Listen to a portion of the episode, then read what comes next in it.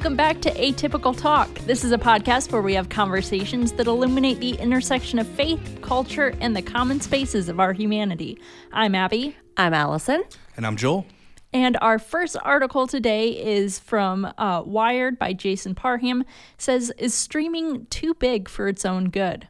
There's something new to stream every day. There's new TV shows, documentaries, and movies popping up on Netflix, Hulu, HBO, Peacock, Amazon, Apple, Disney Plus all those different ones, and more all the time. It's hard to keep up with what's trending and what your friends are talking about on Twitter. Along with that, subscription prices add up to more than what you would pay for cable television.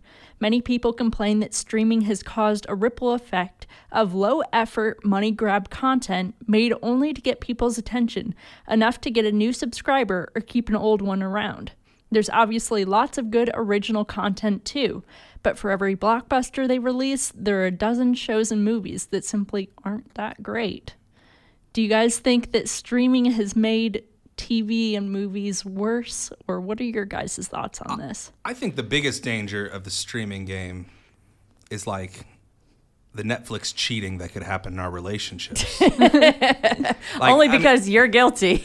I am a recovering Netflix cheater. it's where I was watching a show with my wife once, and you know, I went ahead and I watched what happened next, and I thought I was playing it all cool when we got back together. And I said, "Oh, wait till you see this part."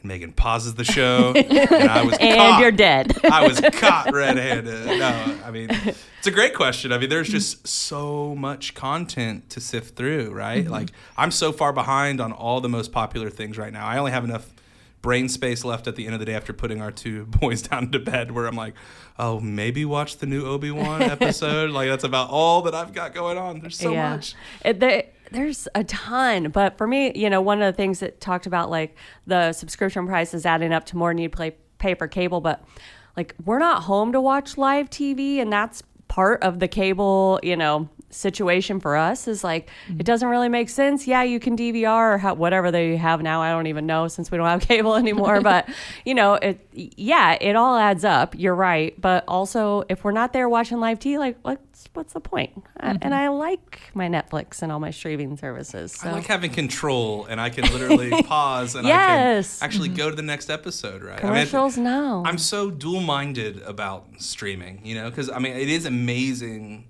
the quality of content mm-hmm. that we have at our fingertips and and I love that I can like binge. I can just keep going. I yep. mean, there was a time, young people listening, you know, Gen Zers and younger, there was a time when you had to like wait six yeah. days and 23 hours for that terrible. next show, right? And then there was a season break where you had to wait sometimes eight months. Yeah. I mean, it's this terrible thing, mm-hmm, right? Mm-mm. So no thanks. I love that I have like the ability just to keep going and go deep into the stories, yep. but I think it's not healthy that I love it, right? that binge thing inside of me that I want to is probably not like my highest ideal as a person.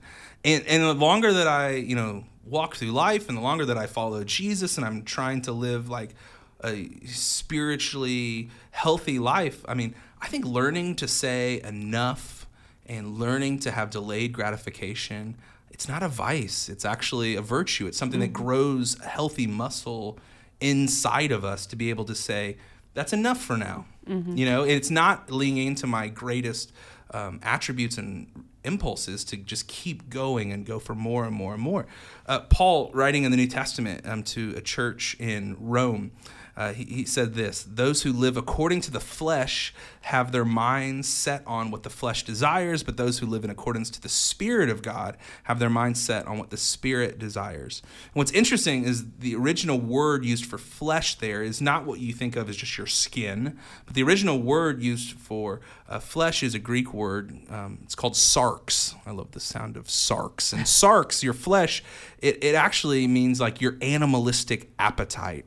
It's you not knowing when to stop and just keep going and having no impulse control. And Paul is saying that if you let your sarx drive your life, no impulse control, just keep going, keep going, and never say no to yourself, never say enough is enough, uh, you're going to end up in a place that's not where you want to be. And I think that the reality of streaming and everything being on demand all the time mm-hmm. is something ultimately that might not be good for us. And it's something that I want to watch more closely in my life as I follow Jesus and I try to live a healthy, balanced life. But do you think that like because our phones are that way too, like Same conversation. texting, yeah, Same- social media, yeah, exactly the same. So it's not for me. It's not just streaming. Like this has been a, you know, the on-demand type thing has been a thing since I had a smartphone and, you know, social media. So, you know, it could be said for a lot of different things in our life now. So it's crazy, but. I mean, I I still get mad at Netflix when it asks me if I'm still watching because Stop judging me. yeah, clearly I am. Thanks for asking. Now, where do you go in the settings to turn that Right. off? Turn Yeah. off the shame button. Yeah. I need less. Thank of you. that. Uh, what do you think, Abby? Like, what do you think about streaming and just the realities of it? Yeah, I think, well, speaking about where uh, the author says that it has created the um, need for streaming services to just create poor content. I see that all the time. And as someone who is a media major in college, it makes me sad because there's just. They're just throwing this content at you, hoping something will stick and something will make you sit there and watch through it. Yeah. And there's just all of this subpar content out there and it's just there for us to sit and watch and snack on our popcorn and find something to keep us entertained and get Yeah. away from our thoughts. There's just really so dark. It's really dark. when that, right? Like, there's oh, just man. so many options though. Like Yeah. you know, I even go. I think a couple episodes ago we talked about what we were streaming, and you know, I'm watching like old shows that had been on prime time, you know, years ago, and so you know, yeah, I think Mm-hmm. a lot of these original content things can just be. You know, very surface level or whatever. Sometimes I need that just to zone out, but that's just me. Yeah, I sometimes feed into that stuff because I need something that I don't have to fully focus on to Yep. know what's going on. And I think that the trick is to like let that be a treat instead Right. of the whole All the time. a- the Yep. whole Yeah. way that you you know consume, right? Yeah. Yeah. I think and knowing that you know um, can be the trick, like Yep. making that the treat and not the whole way that you eat. yeah, yeah. And I find myself right now having such a hard time keeping up on everything. I haven't watched the new Stranger Things. I'm Oh, having me trouble either. keeping up on Obi Wan, all the Disney Plus shows. Yeah, it is getting to be. I don't too watch much. anything that is popular at the time. This is probably one of my, you know, tragic things about me or whatever. one of I my flaws. I'm, I'm envious of you because I'm just like it's gonna get spoiled for me. I'm gonna see something and then I'm like, now I missed the whole thing. Yep, yep. Now I'm not on the insider track. I don't like that. nope. Yep. If it's about two years old, then I'm like, okay, it's probably about time for me to watch it now. After it's cool. Our next article today is a very fun article. It's from Relevant Magazine Bizarre Christian Culture Wars That Time Forgot. Christians have fought culture wars for years over things that seem meaningless when we look back at them. One of the oldest culture wars in church history took place in 1633 when the Catholic Church condemned Galileo for daring to teach that it was the sun, not the earth, that was at the universe's center. How dare he? no, for shame. They believed that since God made humans unique, that he would put us at the center of the universe. In the 1300s, the church banned playing cards because they were associated with gambling.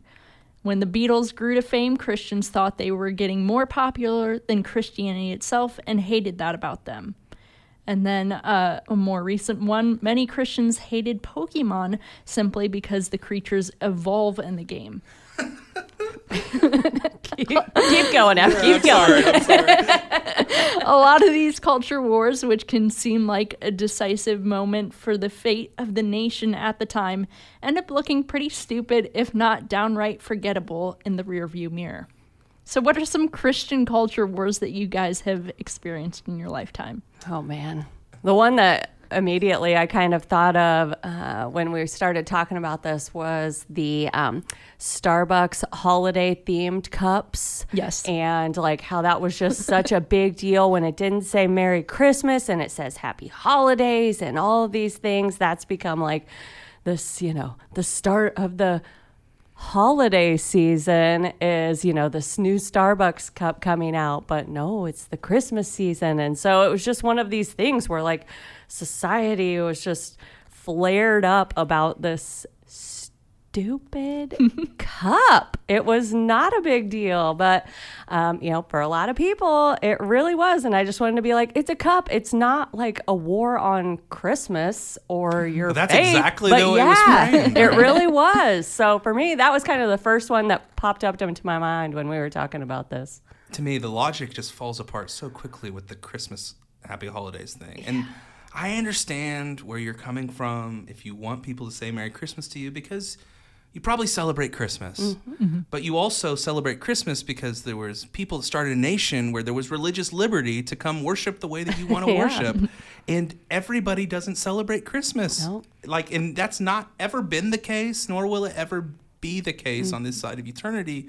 So to just you're the logic falls apart because like you know you want religious liberty to worship the way that you want but you don't want it for other people Yeah. and you know like let's just not be so thin-skinned you know? Mm-hmm. maybe christianity is not going to be the majority defining power tripped culture and maybe it's not supposed to be you know? Maybe it's more of this mustard seed thing that jesus was talking about and maybe you should just get used to not being the one in charge all the time. Anyway, I could talk about Christmas and all. That's a that'll be a whole episode, a holiday edition. Yes, there you we'll call it a holiday edition to really drive in the. So, so nobody will listen. Is oh, that why? probably. That's oh, okay. probably why. Uh, for me, I got a couple funny ones, I guess, because I remember growing up, and my parents. Um, they weren't like uber strict about what we could and could not watch on TV because we were watching TV, you know, during normal hours. uh, but they would not let me and my brother watch The Simpsons. Yeah, I remember The that. being a big Simpsons were deal. Mm-hmm. out because, and the reason is the funniest part for me. my parents are like, "Well, Bart is disrespectful to Yeah, their kids are rude. Yep. and we don't want you watching that." I'm like, "Oh wow, you're gonna." Wow, you don't know any of the way that anybody talks, Yeah. and then like of all the things, right? And all the You're like, I ride the school TV, bus. Like yeah. the, the kids are the same there. of all the craziness of TV, they're like, no, this is not good Christian morals. I'm like, well, okay, I, Yeah. I, I get you there. But I, I remember sitting in church growing up and hearing a pastor rail on Harry Potter. You know, that was, Oh. it was, you know, rising. It was really popular and took the whole witchcraft approach and said, why are we entertaining ourselves with this? And maybe if you're listening and you don't do the Harry Potter thing, but it was just very heavy handed um, towards other people. And I just found it hilarious as I, as I watched the movies and read the books, and no spoiler alert, but like it ends, Harry Potter ends up being one of the most beautiful, vivid Christian metaphors and gospel allegories ever with what happens in Harry Potter. So I think that was J.K. Rowling probably trolling all the Christians for saying it was evil for us to watch and read it. She makes it like this gospel presentation at the end of Yeah. the, as Yeah. the books. I thought that was awesome. Yeah, But well, growing up in high school, I went to um, a really traditional, you know, kind of church, and there was, uh, you know, you c- couldn't go to the movies, or you weren't weren't supposed to go to the movies, and uh, you know, no dancing, you know. Very footloose kind of esque. If That you worked. think That worked in the movie, Yes, recall. yeah, it, Yeah. It, it was very um, powerful. But uh, so, I mean, I get the original sentiment, like you know, you don't want to stumble in your faith, and sometimes these things can, you know, cause you to think of things differently but like that can happen in your home and that can happen at your school or where you work so like for me like you said earlier kind of the the logic ends up falling apart because like if i'm going to say i'm living a um, life following jesus then i'm going to do that with or without watching a movie or listening to a song or whatever it might be that uh, you know somebody says i shouldn't do Yeah. I don't- yeah. Uh, for me, Harry Potter was a big one. Like you couldn't watch Harry Potter because there was magic, there was wizards. But uh, Lord of the Rings was okay, so that's a little confusing. But Tolkien was a Christian. the author was a Christian. Yeah. yeah, But those wizards were disciples. yeah. yeah, So that was confusing to me. And then also similar to uh, Simpsons, we weren't allowed to watch SpongeBob because there was an episode where SpongeBob was like rude to his grandma or something like that. My mom was like, "Yep, we're done," and turned it off. Canceled. Canceled. canceled oh it was pre-cancel culture Oh my gosh! I, I think this this whole thing, and I think the article is so cool. I hope you read it from the show notes. Um, but it, it just shows that you know culture wars have been around as long as there's been people and as long as there's been Christians, right? Um, and, and for me, like it's just reframing this idea of waging war on culture to something deeper. Um, I mean, instead of waging war on culture, maybe just maybe Christians are called to engage culture and show a better way and cr- critique it not just through like negativity or shunning, but like showing there's a better way to do this. And, and that might be a more pop- popular way um, to move things forward, a more palpable way to move things forward. Um, I mean, you think of it this way we only have so much breath, we only have so much life, we only have so much time that we can shine a light on anything and i'm always i'm saddened by faith leaders that spend so much of their light pointing it on these things that they disagree with instead of pointing it on Jesus mm-hmm. and pointing it on what we are sure of and the hope that can be found in Jesus uh, and engaging the culture around us. And we see examples of this throughout the scriptures. Um, Jesus actually he he quotes um, what would be like equivalent to a farmer's almanac. He quotes a proverb that was just a, uh, a Jewish saying that's not even in our book of Proverbs in the Old Testament. Paul in the New Testament, um, as he's planning churches and starting this local church movement, Paul actually he quotes a Greek poet in Acts 17.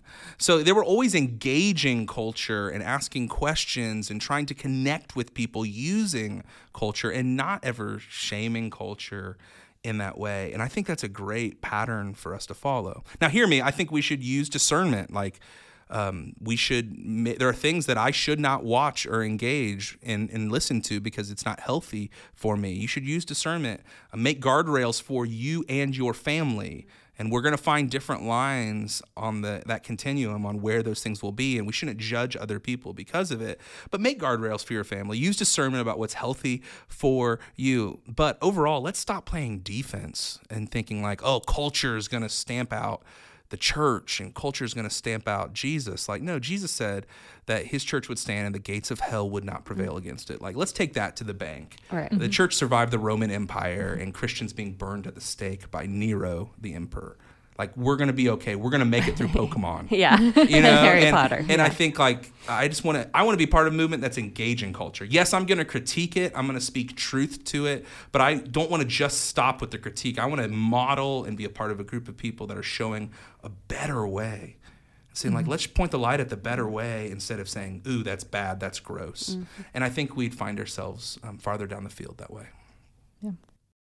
Well, that's all we have for that topic. We're going to take a quick break and come back with um, Ask a Pastor. We'll have Eric McCoy here answering some of your questions along with Joel, and it'll be a great time. It'll be dangerous. That's dun, the only dun, thing. Dun. I'm sure. Yep.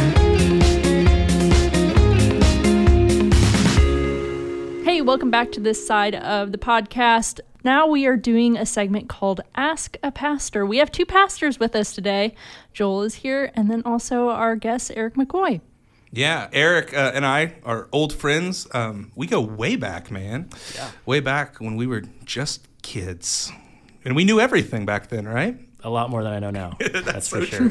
but Eric and I, we've uh, worked at a church together, served together in a local church. We've been in a very amateur worship band, traveling around the the dual state area. Did we ever play three states? It's possible. I think I made more money playing with you, like playing music on an instrument I actually didn't typically play. So I know, right? It's you fun. gave me my big break.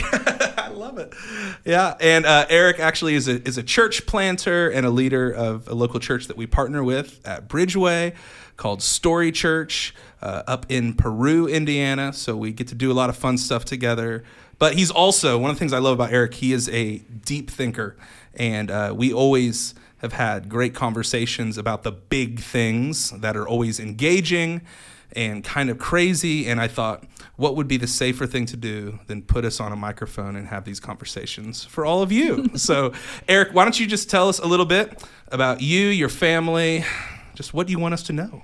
Hey, yeah, you said it all. Just make sure you set the bar low. Uh, we're not going to get too deep, but no, um, I have a wife, Ashley, and a daughter named Eden, who's just about four years old. Um, we live in Peru, just moved this last fall, and are renovating a really old house that's just a mess. We live in chaos right now, but um, we kind of love it. So it's been fun. Uh, like you said, I get to be the lead pastor at Story Church, which uh, is a community with kind of a winding story over the past few years. But um, we relaunched our church uh, last August officially, and it's been a really fun year just gathering people and helping our mission is to connect their story to God's story, and we've seen God do some cool stuff along the way. So you're coming up on a year. Coming up on it. Oh, yeah, that's That's so fast. exciting. That is exciting. So yeah, thanks for being here with us, and Oh, yeah. thanks for being on the hot seat. I'll make sure that you get all the crazy questions, and I'll get the softballs. That's what we do here. It's perfect. Sure thing. Okay, we'll jump into the first question. If God knows everything that's going to happen, why should we even pray? oh, that's just again a softball, right? yeah, right. just jump right into it. Why should we pray? I mean, this is one of those interesting things, right? You know, as you, you're younger, if you grew up in any kind of faith background, um, you know, it was sort of like the say your prayers thing. Your parents would tell you to say your prayers, and you get older and you grow up with this idea of talking to God or uh, praying, and you're like, okay. Then sometimes you pray for things and it doesn't happen, and then you feel maybe disillusioned or frustrated. I know that I've been there. Um, so I know as I've grown up and as I've had a faith that's been you know growing and changing and trying to make sense of the complicated world around me i've had to sort of grow up my theology of prayer and i've had to think about it differently.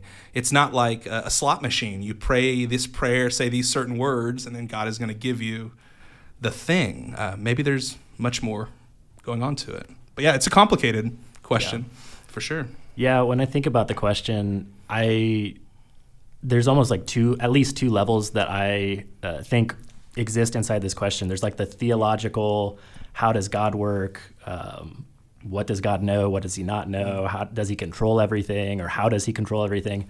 And then I really hear just the pastoral heart behind this question too, of what you were saying, like. I prayed for something and it didn't happen, and, and that's difficult. And how do you navigate that? And, and what does that do to your faith? So, I don't know. Uh, in answering the question, it's like uh, you can go into the layer about the nature of God and, and how does God interact with the future, and you can get into some really deep theological waters that have been uh, wrestled over for years. I mean, in terms of some, I, I, and I think I, it's important to acknowledge too, like faithful Christians have Disagree. differing, yeah, differing opinions. Yeah, they yeah. disagree, and that doesn't make one right or wrong. We're all kind of wrestling through trying to understand God um, in our context in our cultural moment. So there are some people historically who have said that God like predetermines everything, and He has this plan, and we all just kind of live it out. Um, there's others that think that there's a lot more room for our role in the story and our free will and our decision making. Uh, there are even some Christians who would take a posture, it's called open theism, that's basically like God knows all of present reality, but a piece of that reality is possibility. And, and so, like, it could go different ways. And we don't have to, like, pick our tribe Yeah, I don't yeah. think. But the nature of how God interacts with the future is such a complicated thing for us to try and wrap our heads around. And uh, we could do a whole, whole conversation about a whole that, probably. conversation for sure. Uh, but I think it's interesting too, like you said, that faithful Christians, faithful people that love Jesus and trust the Scriptures, they come to different conclusions about this. And I think, um, I mean, just for me, like I'm not in the camp where I think that God has predetermined every single thing and every interaction that's going to happen. I there are people that think that way and I love them and I'll I'll be with them for all of eternity. Um, but for me, I like I I'm really drawn to this picture that like God knows how it's going to end.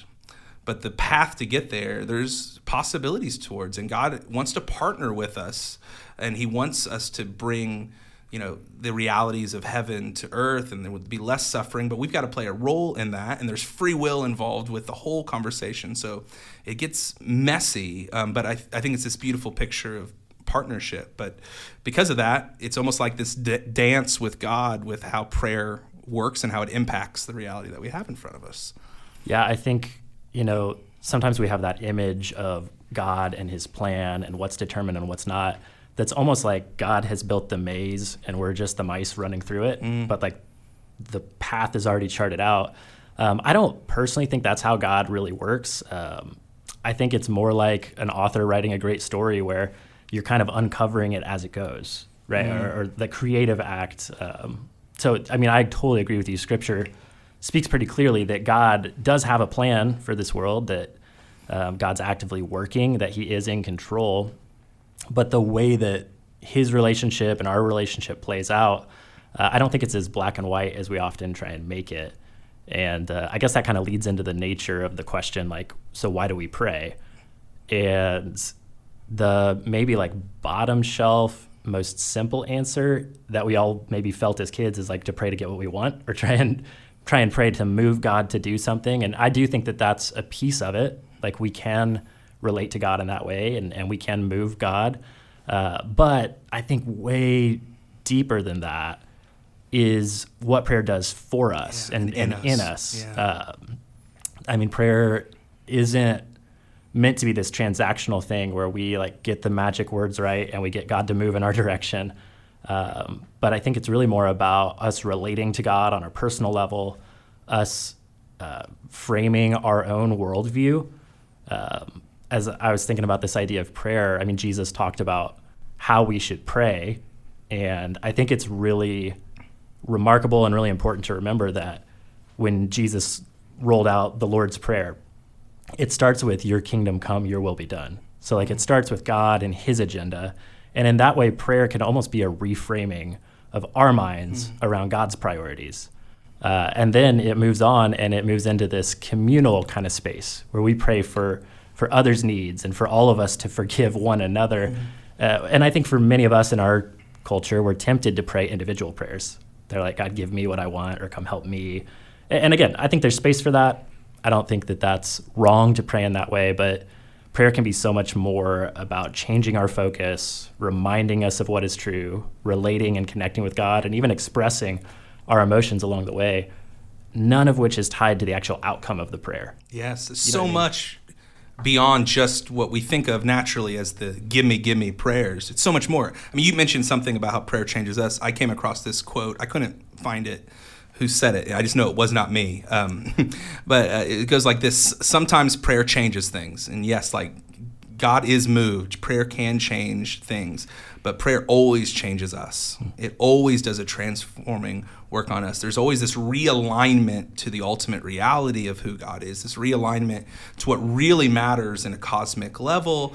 Um, right sizes us. It reminds us that we're not the biggest deal on planet Earth, but we are cherished um, children of God, but we're we're not the center of the story. And I think it changes us in that way. A couple other things I was thinking about about the power of prayer. I mean, prayer in its like base level is about communication and it's about relationship.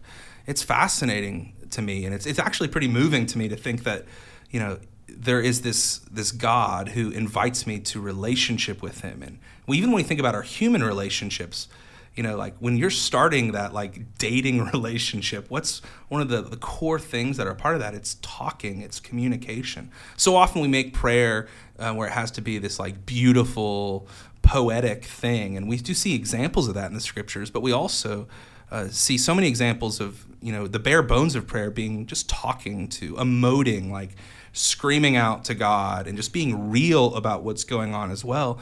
And I think it's beautiful that you know the God that is the center of the Christian story is one who wants you to talk to Him and uh, wants relationship with you. And so prayer is just a means to that. Um, so I think that's a powerful thought. Another reality of how prayer changes me at least is you know when i share my burdens with god when i get real with god about what's weighing me down what's stressing me out what's like hitting my mental health um, you know when i share that burden with him it lightens my load it almost halves it because it, it again it gets me in touch with the ultimate reality that i can't carry this on my own i'm not doing a good job of trying and that there is a god who wants to half that burden and remind me that um, it's not an indictment on my strength that I can't carry. It's just a reality check. And so it aligns me with what's ultimately true. Um, and it sometimes keeps those emotions in check. As I bring my real, raw emotions to God, uh, He doesn't shun those, but oftentimes He shows me that they're not maybe ultimately true. They're, they're a engine light, check engine light going off to show me what's going on underneath of me. And so it helps me also get my emotions in check while I am real with bringing them to God as you were saying that, uh, it made me think again of what Jesus says when he's teaching his disciples how to pray. He makes this statement, uh, "Don't pray like the pagans do." Yeah. And I don't know about you, but when I hear the word pagan, I think, well, that's bad. But when Jesus was saying that, it wasn't the way we hear pagan now. This was an actual group of people uh, who interacted with their gods, the Greek and Roman gods, in a specific way. and they were always trying to appease those gods, trying to get their gods' attention, trying to get them to move. And I think to what you were just saying, that's not the kind of God that we serve. That's not the God we find in Jesus. We find a God who's ready to approach us, who's eager to hear us, and who we don't have to get the right words or say the right combination or, or woo him to care about Mm, us. So good. He already cares. He already knows, but wants to know from us about our experience of life. So it's a powerful thing to be able to approach God in that way and know that He hears us, knows that know that He cares, and know that He's moved by the things that move us. Yeah, I, I, I love the heart behind this question so much. And so if you're listening and prayer for you is something you struggle with, something you can't wrap your mind around, man, I just encourage you to like lean into the reality that there is a God who hears you and longs to be in relationship with you and that you can be real with. You don't have to say anything poetic or you know bring bring how you're feeling you know to the table and see how god will change you in the midst. And ultimately i think he changes the world through it because of the way it changes us as we pray. Great question though Here is another very easy question, not going to make anyone mad by your guys' answer. But do you think Jesus is a Democrat or a Republican? oh this is so easy the answer is clearly and joel gets canceled that's how that happens no. Yeah, I mean, the easy part is he was a first century Jewish man. So he, yeah, Neither, not- neither, right? right? Like, Like- can we just be really clear, right? Like, he's not playing by these kind of binary Yeah. ways of thinking, for sure. Yeah. But no, I mean, it's, I think the heart probably behind that question is like, what does Jesus value uh, if he were in our shoes today? If we're living out the great question of the 90s, what would Jesus do? Uh, Got the, bracelet. Got the bracelet. Yeah. in the political arena, like how would Jesus vote? Uh, it's a hard question, and again, I know we're laughing about it a little bit, but I do uh, I connect with the heart behind this because it's somebody saying like, hey, I want to take life in the political realm seriously and and bring my faith into that, and I think that's a really something to be honored like that reality Yeah. is i think something to be honored and admired right Yeah. it's just finding the the clarity in a black or white or left and right reality is just you're not going to find it right Yeah. And so, I mean, I guess in answering the question uh, in a hopefully somewhat helpful way, is from my reading of scripture and of Jesus' life, almost any time, uh, maybe every time, someone tried to put Jesus in a box and, and define who was in and who was out, or who was right or who was wrong based on labels of the day, he somehow transcended it. And I think that's what Jesus does and, and would do in our American politics and our political system as well. Uh, so my like quick to the point answer is he's neither. He transcends that, and um, I think that's really again a helpful perspective. I mean, the thing, one of the central tensions as Jesus did his ministry on the earth and tried to establish what he called the kingdom of God, he was very clearly saying, "Hey, this is a kingdom that's not of this world," and so there's this political element to what Jesus was doing in his ministry, what he was starting and continues today through the church in some ways, uh, that essentially said if Jesus is Lord, then Caesar is not. And so in our current cultural context, Caesar's not here anymore, but Jesus is still Lord. And so I think for a, a Jesus follower trying to navigate political life in America right now, I think it's important for us, even as a pastor, to say it's hard. yes it It's is. not black and white. It's not clear. Uh, but like it's the same call on our lives to say, okay, what are the values of the kingdom of God? Uh, what does it mean to put Jesus first, not my preferred political party or candidate? Uh, and how do I bring the values of the kingdom of God or the kingdom of heaven to play in the way we organize our lives, whether that's in local government or at a national level, or in just the everyday ways that we choose to love our neighbors as ourselves? Oh man, that is so good. So many things I want to echo inside of that. um, but I think one of the thoughts that I'm, I really connect with is we, we just need to define terms a little bit better um, because I mean there is language that can be around some faith communities where like well you know stay away from anything political you know politics and jesus don't mix. But you're right like there is an inherently political message to what jesus came to do. Not a partisan message but a political message because politics you know if you go to the definition it's how we order and arrange power and access to power And Jesus' message from you know day one, the Gospel of Mark, was that the kingdom of God is at hand. Come and believe this good news. Like, and this good news is happening through me. I'm this King that you need. Um, I think it was Pastor Tony Evans who I remember he said years ago now, but he said that Jesus didn't come to take sides, but he came to take over. And I think that is just a really powerful picture for us to keep in mind that if you're a follower of Jesus, um, your allegiance is ultimately to him and his kingdom and not to the left or the right, Republican, Democrat, anything in between. Now that being that being said, um, I do think there's a, a, real danger in tying one partisan side to faith, um, saying that you must be a Democrat if you are a Christian, and you must be a Republican if you're a Christian, and vice versa. Um, I think that is just us as people of faith asking to be co-opted and uh, just messed with by uh, people that are trying to gain political power. And so um, I mean, yes, the message of Jesus and the mission of Jesus was inherently political because it was about who was in charge. But it, we need to stay away from the partisan politics and saying for other people that you must be this way or you do not qualify for what Jesus is doing in the world. Now, that doesn't mean that we don't have political thoughts and partisan thoughts. I mean, Eric and I, we're we are both people that vote, and we've talked about our personal politics and where we align and where we're different, and that's all good and beautiful. Um, but I think the danger is when somebody um, with our kind of platform inside of local churches or um, are really trying to judge and put down and try to get people to align with a certain partisan view. He spoke about the values of the kingdom. And I think we need to be like zero and focused on the values of what Jesus and his rule and reign looks like and what his kingdom looks like. And we work to build that or to build for that on earth.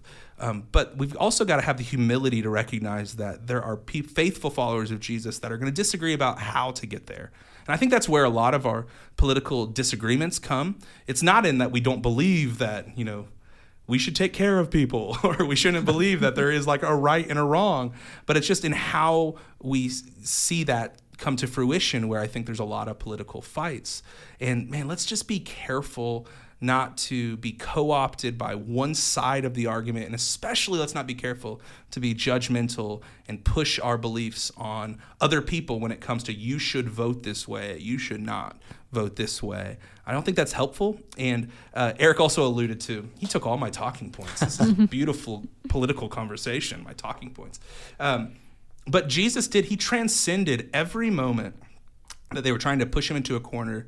Uh, Jesus had this you know, masterful way of uh, living out what I like to call the third way. When you think it's a binary decision between left or right, black and white, everything's clear as possible, right and wrong. Jesus often just found this beautiful way um, to invite us to think of it differently, to rise above the conversation to this third way.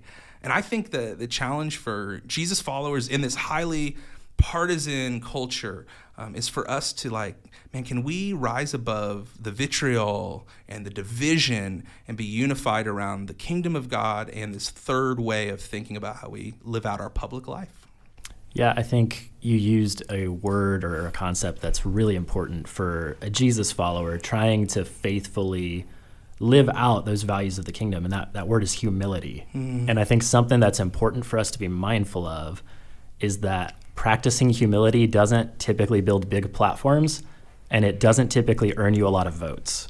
And so sometimes we can get pulled in uh, to the fray of the 24 hour news cycle and uh, you know people trying to build their political platform we get pulled into this demonizing of other people who differ from us and i love what you said that if we're willing to have the humility to explore how other people think and understand why they're drawing the conclusions that they are, we can actually find more often than not, in my experience, we have more in common than we think. Right? We want to solve the problems that are really facing us.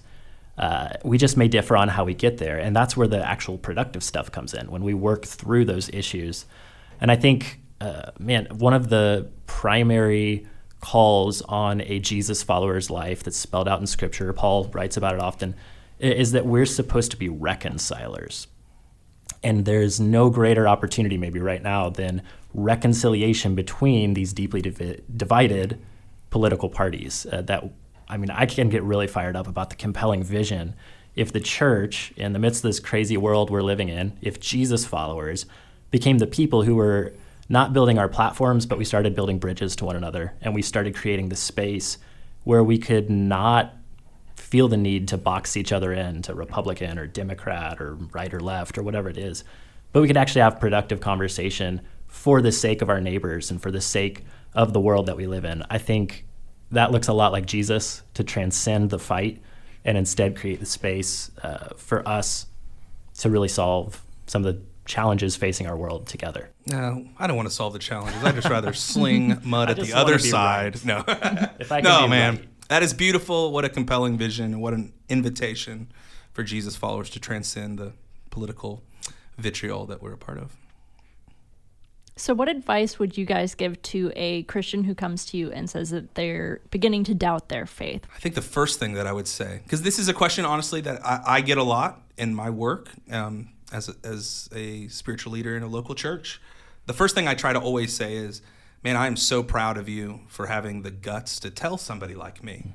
You know, mm-hmm. I think it's such a beautiful thing and an, an, authentic move for somebody to walk towards somebody, and I'm using air quotes, who, of a spiritual you know, I know everything, right? You know, people think that you have it You've all. Got the direct out. line. Yeah, I've got the direct line to God. That's how this works. I got the red phone and everything.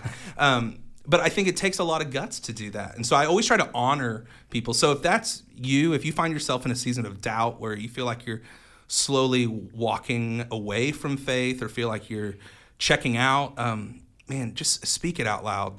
I think that's a powerful thing, and I'm I'm always blown away by people that do that. We have a phrase that we say almost every time that we gather on Sundays um, about doubts and questions, we say that uh, at Bridgeway, we believe that doubts and questions are not the enemy of faith, but silence might be.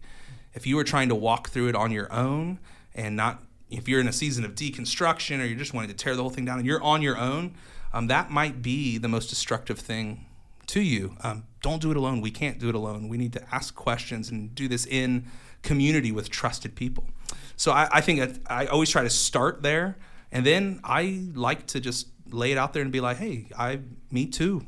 like mm-hmm. I like there are things that I am still figuring out. There are tensions that are not uh, resolved in the way that I understand God and the world around me. And um, I sometimes, when they ask me the question underneath the question, I'll say, yeah, I don't know. And sometimes people are weirded out by that because they're like, wait, you got the schooling thing, and wait, you've got the microphone. It's like, no, like there are things that I believe that I don't know is a perfectly valid theological answer. And I'm not going to hold you to something that maybe I think today and I'm, I'm a little bit hazy on the next day. Um, doubts are, they should be normalized. Us asking questions should be normalized. Um, because in my experience, like I've had two and a half faith crises, I think, the way I count it. You know? That's it. I know, only two and a half. But like to where I'm like, okay, I don't know if I believe this anymore. And um, but it was in the moment where it felt like I was free falling, whether that be around the validity of the scriptures, whether that be around something about the person of Jesus. When I was in the free fall and I had people that I could like be real with and share these questions with, and I was on the journey to try to discover what it meant, um, and that was where the beauty happened. And I'm only in the game still today because I had people that accepted me for who I was and they asked me great questions and they were open about how they had been on the journey as well. And so I, I, I'm just so passionate about people feeling okay that they don't know everything and that following Jesus is not scoring 100% on some theology test. Following Jesus is trust and it's faith and it's mystery. It's this divine dance that we're invited into. Um, and it's so much more complicated than I thought it was when I knew everything when I was 16. and I think that's beautiful. So I'd say go on the journey. Don't go on it alone, is what I would say um, to somebody who's got doubts and questions. I, the questions that you're asking and the doubts that you're having, I, I doubt that you're the first one that's asked them. And I think that's a beautiful thing, too, because it, it leads us into a grand conversation of the ages that other people have been there and had these same wrestling matches with God, and that's okay. Yeah, I mean, I love the question, um, both because of the heart behind it. I mean, mm. this is like you said, it's a it's a brave thing to admit, especially to a pastor. Um, but I also love it because it's kind of the space that I tend to live in is is the doubting and the questioning and the working it out. Um, we don't necessarily see this uh, commonly in the church in America, but if you go back to the ancient Jewish tradition, they wrestled with faith. I mean, that was a part of how young Jewish boys specifically would learn and would grow is they would talk back and forth with the rabbi and ask questions and, and try and figure out, hey, how does this actually play out in the real I, world? I heard this joke uh, the other day. It was uh, from a, a, Jewish guy who said, uh, you know, if there if there are two rabbis in the room, there's three opinions on one verse, which I love so much because they're so used to perfect. wrestling and Yeah. wrestling with the text. I love that. Well, and for me, I mean, for those who are wrestling with doubt, there's there's somebody in the Old Testament I think you could cling to, and somebody in the New Testament. In the Old Testament, there's Jacob, who literally wrestles with God and is blessed because of it. And so, if you're feeling like you're in a season of wrestling with God, I would like say, hey, don't panic. Right? It's not that the sky is falling. It may feel that way at times, uh, but you're not doing the wrong thing by wrestling with God. I think God actually blesses us when we wrestle faithfully because it means that it matters and we're trying to so figure it out. Uh, then in the New Testament, there's Thomas. Old doubting Thomas. Doubting Thomas, Old right? doubting Thomas. but whether it's on Thomas, whether it's Thomas or whether you look at any of Jesus's disciples, they all unfollowed him at one point, So right? true. The crucifixion, they were all out. They thought Jesus would do what people who were crucified do, and that's stay dead. And yet, Jesus resurrects, comes to them, and eventually gives them the keys to the whole operation. And so they weren't disqualified because of their doubt either. Even Thomas, who is like, no, I literally have to see the wounds. I've got to, like, I need more than just the secondhand report. So, uh, yeah, pastorally, this question of doubt and deconstruction, I feel like they're really hot topics right now. And there's two extremes I would caution against. There's the extreme of panicking about doubt and being afraid of doubt. And I think that's really dangerous. You talked a lot about that, Joel. But on the other side, I do think that there can be this temptation, especially if you're just starting out with wrestling with doubt, to almost glorify doubt. Hmm. To- I, I've definitely fallen into this before where I can just shift into burn it all down mode. And it's just like I get angry and sometimes express that anger by just like, forget it, none of it makes sense, this is all made up. A- And while it's okay to feel those emotions, and again, you can go to God with those emotions. Uh, I do think there's danger in just tearing it all down without exploring what you might rebuild in its place. and that's where having a loving community of people who will walk with you wherever you're at is so important to navigating this. And um, man, I think it's very situational. I mean, there's some people who would come to me with doubts, and I'm just like, well, you're just young, right? No, I don't want to put down young people, but but sometimes it feels that way. Like, well, you're just working it out. Start And- and- shaving first, and then we'll come back. Exactly. uh, but then there's other times where someone would come to me and say, "Hey, I'm doubting my faith," and based on the the water they're swimming in and the conversation we're having, I might say, "Keep going, right? Keep picking at it, keep doubting, keep working through it," uh, because sometimes. I think doubting or even deconstructing is actually a piece of discipleship or growing in our faith. And it's in picking things apart and, and thinking critically that we actually start to grow and, and learn more about what God is like and what it looks like to live like Him. So I think doubt can actually be a component of faith that can be embraced. And uh, we don't need to be afraid of doubt. And we also don't have to burn the whole thing down, but it's possible to hold a historic faith and a changing world in tension. And I think that's really the space that Jesus followers and the church should be in all the time. Yeah, I think the other unspoken thing, just to button on this question, um, is that we all know people that have walked away from faith because of doubts um, or are in the midst of doing it. Um, and I think it's just, it should just be a clarion call for followers of Jesus like, let's be kind to them, let's be patient with them. Um, one of the apostles in the New Testament, um, Jude, uh, he wrote this in his New Testament letter. So it's a large book of one chapter. But he said this in verse 22. He said, Be merciful to those who doubt. And I think it'd be just a beautiful thing if our faith communities would look like mercy, would look like uh, you know, undeserved favor and kindness to those who are in this season instead of being defensive uh, towards them. And I think this would be a thing that would help us move forward and hopefully let people know that they can belong before they believe and that uh, Jesus loves them in the midst of their wavering faith. Well, thank you for joining us today, Eric. We had a great time. We'll definitely have to have you back when we get more of these questions coming in. You'll come back to the hot seat? We'll hey, do it anytime. again? Anytime. Yeah, yeah, thanks for having me. It's been fun. Awesome. Yeah. If you have other questions, you can email those to atypicaltalkpod at gmail.com. You can even send us topics to that uh, email address as well that you might want to have us talk about on the podcast. Make sure to follow us on Instagram and Facebook at Atypical Talk Pod and rate and subscribe on your favorite podcast platform. We hope that these conversations today have helped you think wider, love deeper, and partner with God to bring the up there down here in your everyday life. Thanks for tuning in.